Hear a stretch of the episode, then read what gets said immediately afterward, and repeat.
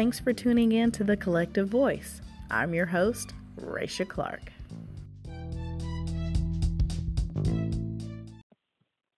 Hey, hey, lovelies. It's Raisha, and I'm here with another podcast. I'm really excited, and I know I say that all the time that I'm really excited to be doing this next podcast. But if you guys have a chance to talk to amazing people every single day, like I do, about their unique stories and journeys, you would probably be just as excited as I am. So today's podcast is unique in that we have a mama here that's going to share some light on her story with a child that has learning and emotional disabilities. Um, you know, it's not that it's been that recent where, well, it's okay. Let me just rephrase that. It has been in the last you know, maybe decade that we have really seen services just really step up their game for kids that have learning disabilities. It was something that if it wasn't caught at school, it just wasn't caught. There weren't really a lot of resources. And now, um, you know, slow and steady with the implement implementation of IEPs and really making sure that we have an inclusive classroom, students are really starting to be identified as needing some extra services. And so I'm really grateful that Kristi is here today to shed some light on that. So, Kristi, let's just dive on in, girlfriend. How are you?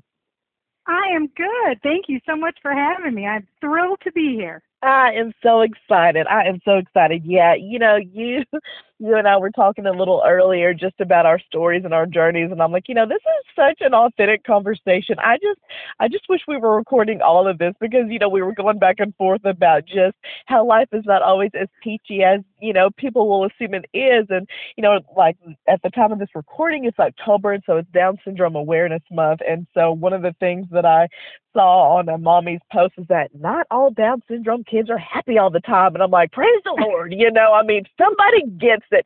Because, I mean, you just have these stereotypes that are thrown out there. You know, you're just like, oh, God, where have you been? No, that's, mm-hmm. that's still mm-hmm. not our life. Do you want to come and live in our life for an hour? I can show you. Absolutely. There's a lot of disillusion over, you know, what people think the home lives are for people who have special needs kids. Yeah, Oh, yeah, and that's why I'm glad I have you to kind of just shed some light on what it is for you. You know, I've had some guests that had little ones with physical and uh, developmental disabilities, but for you, your story is pretty unique, and so I want to just kind of pick your brain and and talk a little bit. So just dive on in. Tell me about your little one and her diagnosis. Oh, well, plural. well, um, my I, at this point, I have a nine-year-old daughter, mm-hmm. and uh, she has uh, the following: we have ADHD, mm-hmm. we have SPD, and for those of your listeners who don't know what that is, sensory processing disorder, or um, sometimes referred to as sensory integration disorder. Mm-hmm. She has DMDD, which is disruptive uh, mood dis- uh, dysregulation disorder.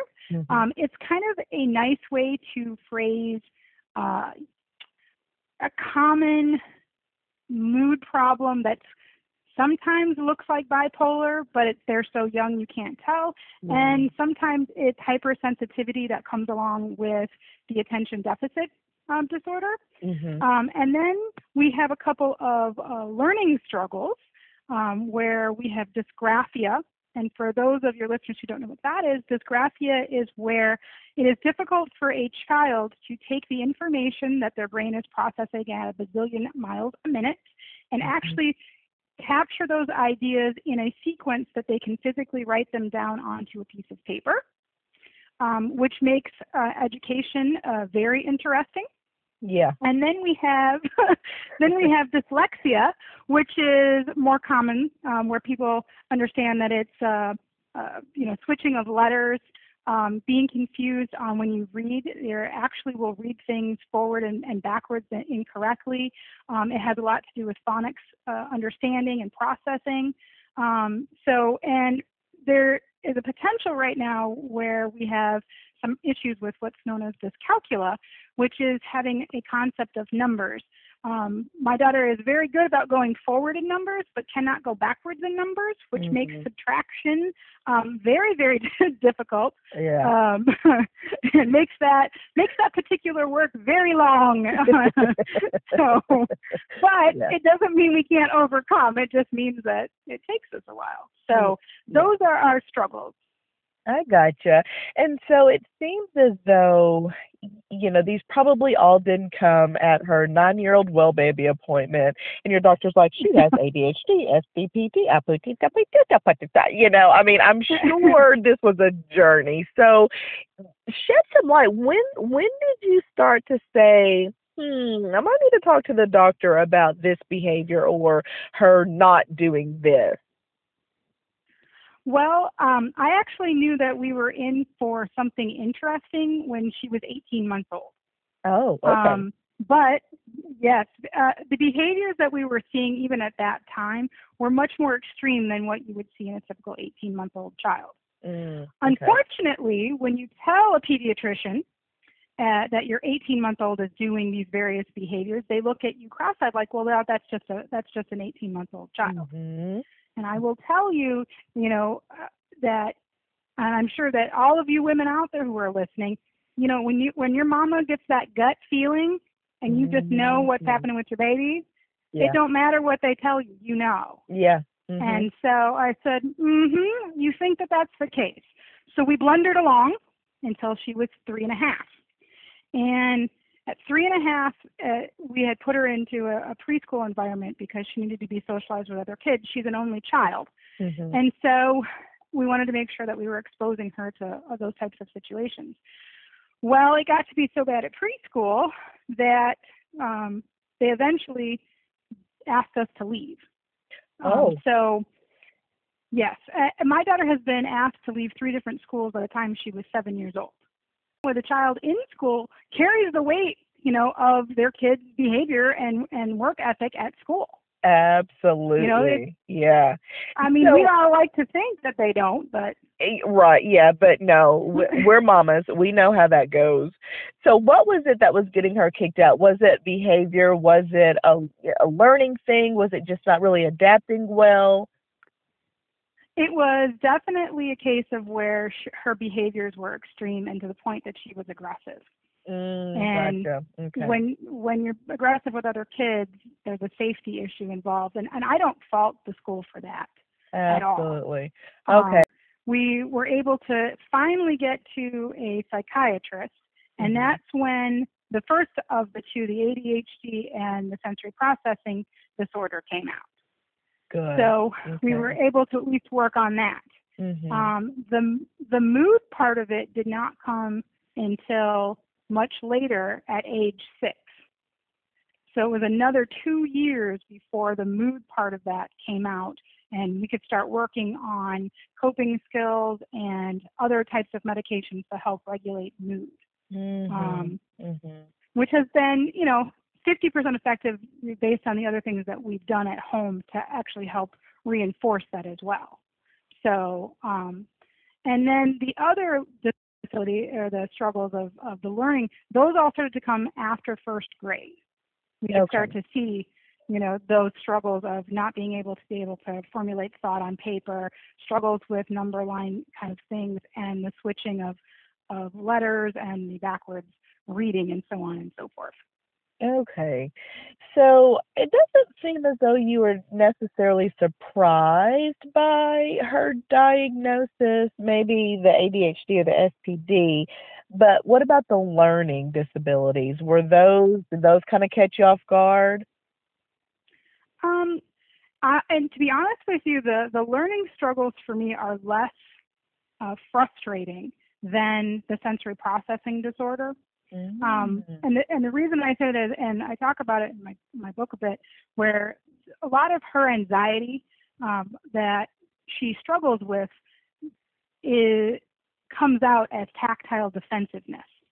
So you know, you there's a lot of kids that have trouble wearing socks, Mhm. uh, tags, so on and so forth. Well, Yeah. we went through a period of time where we could not wear anything at all on Oh. our body Gotcha. and and it kind of comes around and, and watching a child go into the spiral over what they're putting on their body like it physically hurts them i have a much harder time wrapping my head around Mhm. um, just because it's not something that that i've actually ever experienced yeah. whereas you know struggling with math or you know writing a paper or you know something like that is for me you know you know i didn't have those same struggles i could still understand you know having to work hard at math for example or or you know trying to get this paper the way that it's supposed to be and i can't figure out how i want to say what i want to say and you know Mhm. so on and so forth so those Mhm. actually were a lot easier for me I gotcha. So, you know, I was I was going to ask you, what did what does life look like now um, that you have? We have the diagnosis on paper. We have a plan in place. What does life look like? And you just alluded to some of the early struggles with. Hmm, today we're not wearing clothes because I said so. It's not happening. I mean, I'm sure those first couple of occurrences were just mind boggling. You know, how did how did you process that? How did you cope? well in the early days i really didn't Mhm. to be honest Yeah. i fell myself into a, a little dark box of depression Mhm. Um, and a lot of that is because as a mom, I felt like I'd failed my kid. right. Yeah. I felt as though I was a bad parent. I felt like I couldn't figure out how to help her in any way. Why wouldn't she listen? Right. It, it made no sense to me. And Mhm. so at the very beginning, it was really, really, really bad for all of us. yeah. um, our house was kind of upside down on a pretty much everyday basis. She would has a cycle that she kind of goes into, which is I'm happy, and then something makes me mad, and I get frustrated, and then I get aggressive, and then I get really, really sad, and then I crash because I'm so exhausted from the whole process, Right. and then I wake up and I'm happy, and I repeat the cycle. Mhm. And this would go on, and these cycles are not cycles that last five minutes, people. Right. Right. I mean, yeah. we're talking about a cycle when when they were at her their worst, they would last for hours, Oh, hours. Yeah. So you're listening to this little person struggling, screaming at you, throw, throwing things at you for hours on end. It wears on you very, very quickly. Yeah, and absolutely it does. You know, and I appreciate you being transparent that it was a struggle for you. You know, I was telling you earlier, I wanted to have a podcast like this because I hear my clients tell me in session some of the similar same same things that they're just not really coping well and they didn't really feel like they had a safe place to say that besides the little box of my office you know because the real world says that you're a bad mama if you're depressed or sad or anything whenever your child is behaving in a way that society says isn't normal so i Mhm. appreciate you sharing a bit on that because a lot of people suffer in silence thinking that they really just don't have an outlet and something is wrong with them as the parent and it's just the circumstance and the situation is frustrating but there's absolutely nothing wrong with you as the parent No, and it wasn't until I started to have a couple of shifts.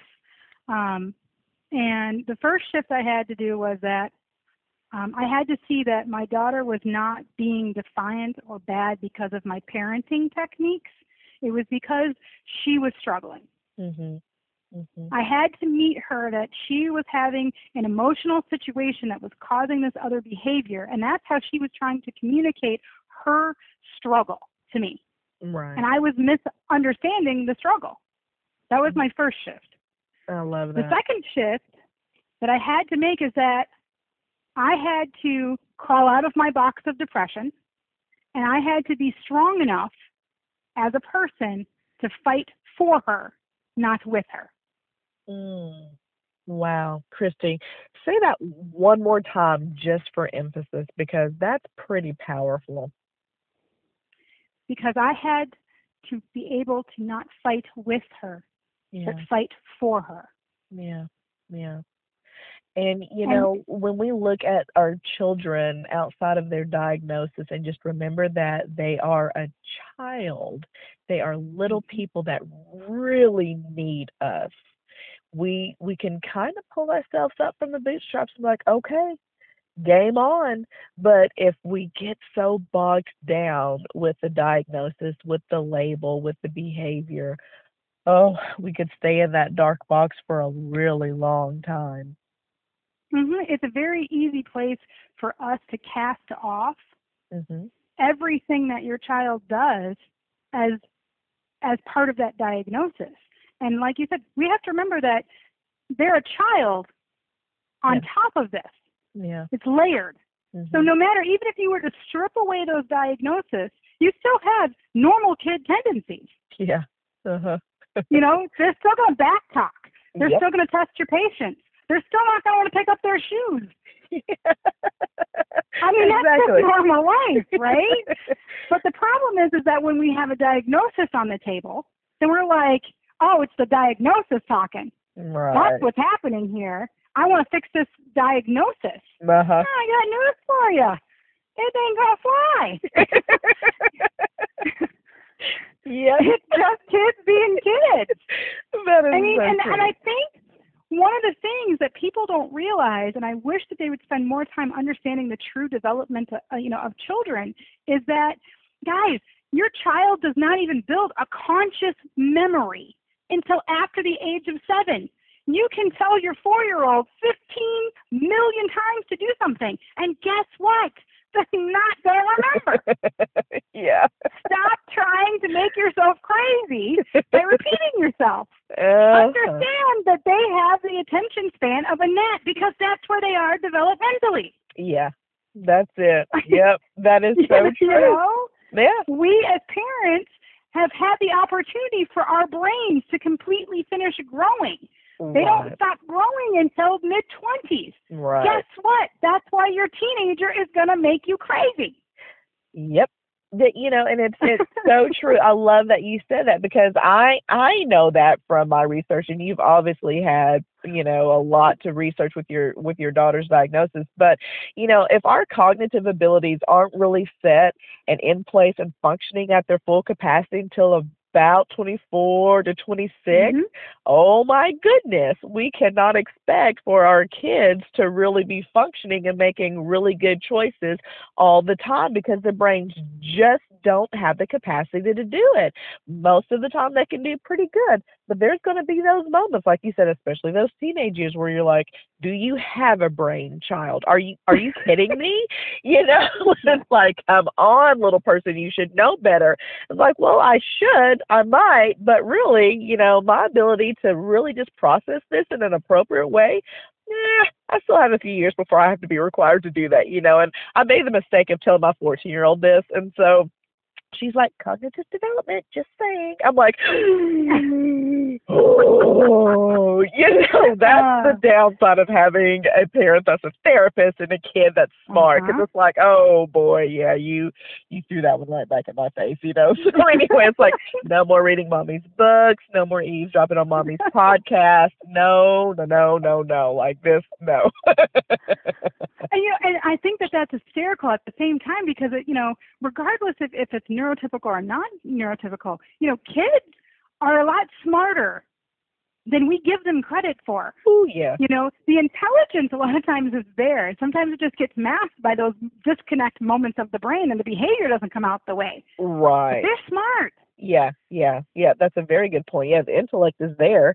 It's just how do we process all of this goodness that we know? That's the hiccup. That's where it's like, okay, yeah, you're still a child because you might know the book has taught you. However, you are having problems processing what you learned in a book. That's how I know you're Mhm. not there yet. So yeah, that's a very good point to to put there. Um, so, okay, when did life start simmering down a little bit for you? So, we got the last diagnosis around six or seven with the learning disabilities because we were in school. So, when did life start to settle down, or has it? Has it, you know, she's nine now. So, what's life looked like the last two years? Well, we've had we've had a dramatic improvement, Oh, um, and it took. And I'll be honest with all of you parents, it takes a lot of our hard work yeah. for our kids. Mhm. Yeah. it, it takes a lot of our sacrifice, and we have to be the catalysts. Okay, You know, I love all of the other partners that we get, like therapists and occupational therapists and speech therapists and psychiatrists and psychologists. They're Mm-hmm. part of our support team, but we are the drivers of the bus, people. Yeah, that's it. you That's know? absolutely right. Yeah. and and so we we we we did a lot of different things um and we worked on so many different areas i mean we basically looked at every aspect of our life and and the things she was exposed to and we started making changes in a positive way and because of that i can tell you and i still track it to this day um that we have gone from hours and hours and hours and hours and hours of meltdowns when she was little to Mhm. having spans of days without those hiccups.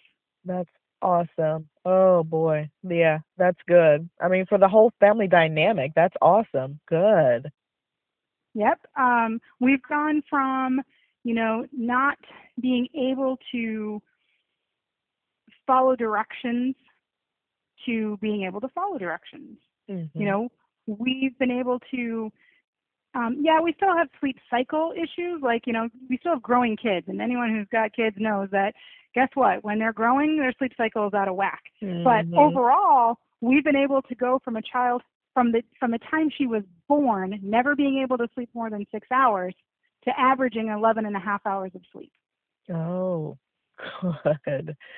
Good. Good. Her growing body needs that. Good.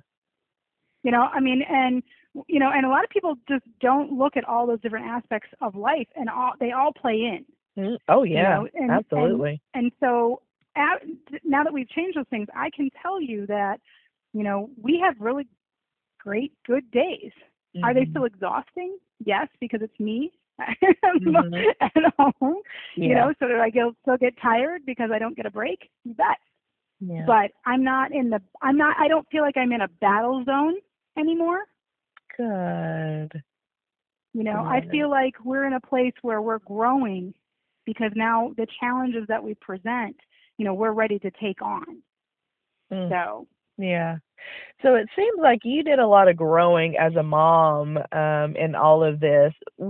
Is that kind of what prompted you to write this book? Um, where did that come from? At what point you're like, you know what, I've got to put this journey on paper. Well, what was really interesting is that as I was going through this, um, I didn't. Um, I have a, very supportive family. The Mhm. downside is that they're all far away from me, Oh, gotcha. and so I did not have their physical presence available very often, hmm and that left the the burden on my husband and and, and myself.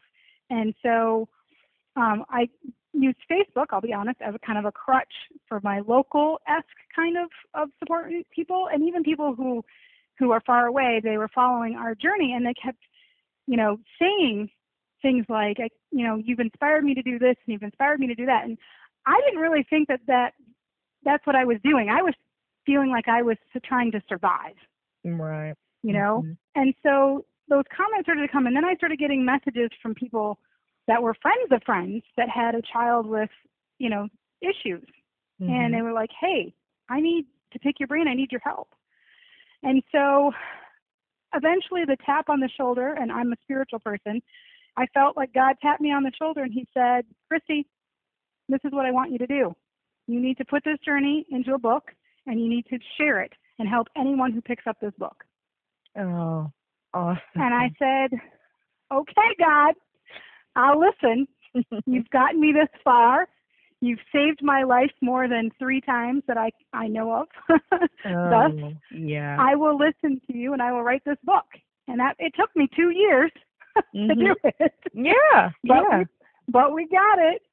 So Awesome. Okay, tell me the title because I I have it written down, but it's making sense of Munchkin, right? yes, it Okay. is Making Sense of Munchkin, a mother's journey to calm with a special needs child. Love it. And where can Mm-hmm. we find this book? Hopefully, you have it on Amazon.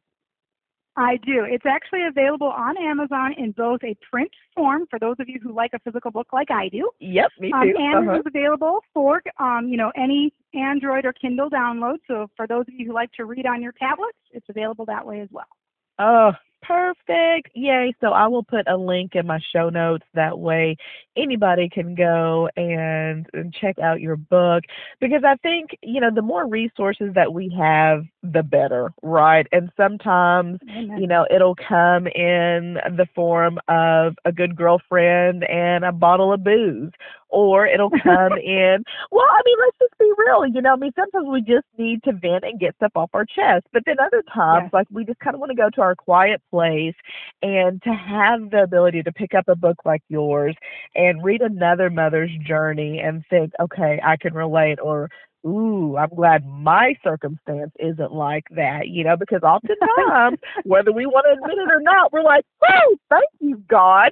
I'm so glad that is not my testimony, you know, and we actually lift ourselves up because we're just thankful that we don't have those same struggles. So, you know, it's nice that you have actually put down on pen and paper and in print something that people can turn to because I love reading. I love books. I'm one of those I like to smell of the pages and all of that. Like I'm just like old school, like closet librarian, you know. So anyway, love books in print. And sometimes I just, you know, I, I want to have something that I can just kind of relate to and feel like me and the author are having a moment together. And so, you know, your book really kind of allows that for readers. So I'm I'm really glad I'll be able to share that to my listeners as well. Well, and I think the one thing that's um, that I think I'm most proud of with this is, is you know, one. I mean, it was very difficult for me to write, um, and it's got a lot of candor. There's uh, as it, as our conversation, I, I'm not afraid to hide, you know, and I don't tame down what our story looks like. Mm-hmm. But but it's but the story is layered, so it's not only a story. I actually there's a lot of of good reference in here because it tells you every single thing that we did and there are things that parents can do right now to start taking control of the situation in their house and become empowered to help their kids. So the entire back ha- half of the book is all of those wonderful tips and techniques and, and things to put in your parenting toolbox just so that you can, you know, put them into play and watch to see what happens so that you can become more and more inform- in, you know, formed with the Mhm. behaviors that you're seeing and become a better communicator with your child, a better relationship with your child, and see those improvements happen. So Mm. I, I love that it's got both components to it. Yeah, yeah. Oh, perfect. Man, I'm high fiving you through this podcast right now. Oh my goodness. That is awesome. I love that. I Mm. love that. Okay, so Kristi, let's just let's just throw it out there. If a mama or a daddy or a guardian gets a diagnosis that blows their socks off, what piece of advice would you give them? um, let's see, I have probably like my two biggest things. Okay. My two biggest things. One, um, it doesn't matter what the diagnosis is because the empowered parent is one that will help a child succeed regardless. Mm-hmm. Mm-hmm. So it, every kid wants the same thing time, attention, love, and understanding. Mm-hmm. That's, that's really what it boils down to. Yeah. So, you know, if they come back with a crazy diagnosis, don't let it scare you. Just learn, Mm-hmm. you know, and don't forget that they're still a child. The second thing is, is that, and this is one that I always tell, you know, the people that I work with, is that you have to track. This is where I, my my science side comes in. Mm-hmm. Um, you have to track stuff, and I don't mean track a little bit. I don't mean just whenever the mood hits you. Like you got to track. If you really want an understanding of what's going on with your child and how to best help them, you have to put it on paper so that you can look at it. Because I know in, in my world, if something doesn't ring, ding, or buzz, I don't remember it. Right. Uh-huh. Uh-huh. You know, I don't want to think I'm going to go back and write what happened next last Tuesday at 2 p.m. because Right. I'm not going to remember if I don't do it right then and there. Mm-hmm. Mm-hmm. But but what happens is when you start seeing this tracking, you can start seeing very quickly what's happening, what you can do to adjust, and then what the outcome is that of that adjustment. And over time, what looks like teeny tiny steps become huge successes for right. you and your child. Yeah. And I mean huge. Like when we started, we were at hours, hours and hours and hours of these, you know, meltdown cycles. And we were moving literally by minutes Mm. when we started. But I think we would have given up thinking something wasn't working because it didn't feel like we were making progress. But we were but we were. We would go from 90 minutes to 85 minutes, Yeah. you know, Yeah. 80 minutes. And we just kept making those little strides. hmm Yeah, I love that. Putting it on paper and just seeing something. And, you know, I have done that with my uh, oldest two. They're they're typical, but they still have behaviors that are not positive. And so, you know, we would have I would always track that kind of thing, and it became more of a reward system. Like I need five consecutive days of good behavior at school, and then we'll go get froyo or you know something along those lines. But I mean, I think that's great advice for any parent that's looking to just kind of help and see where they can adjust when their kid is is struggling a little bit. And so for your daughter, you know, her behaviors were something that needed, you know, a different kind of attention, but it's still something that you decided needed to be monitored. And for me and my daughters, you know, it was something that I needed them to see that let's both monitor it, you know, let's both see, you know, how we're looking on paper. And once we see a frowny face i mean for my girls they see the frowny face it's like ooh you know? And so it looks different for any family but i i like the idea of tracking. Yeah that's that's some more good good advice. I'm high fiving you again because i love it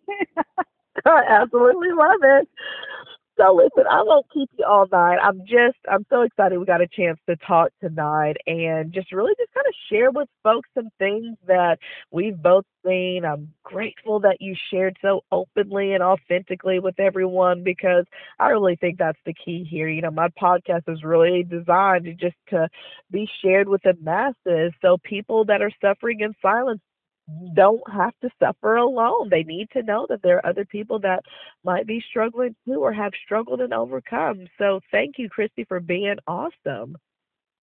Oh, well, thank you. I really appreciate the opportunity to, to share our story with your listeners.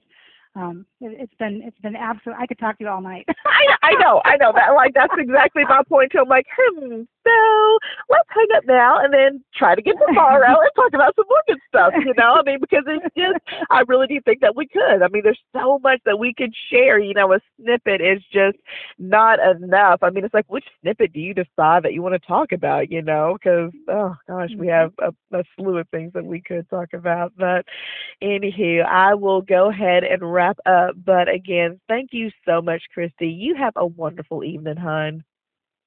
You too. Thank you so much. Okay, hon. Bye bye. I hope you all enjoyed this podcast with Kristi today. She was completely transparent and honest with us today, and I really appreciate her for doing that. If you want to read more about what she's doing, find out where you can purchase her book, Making Sense of Munchkin, absolutely go to her website. She has a fantastic blog. It can be found at www.makingsenseofmunchkin.com. It's in the show notes as well.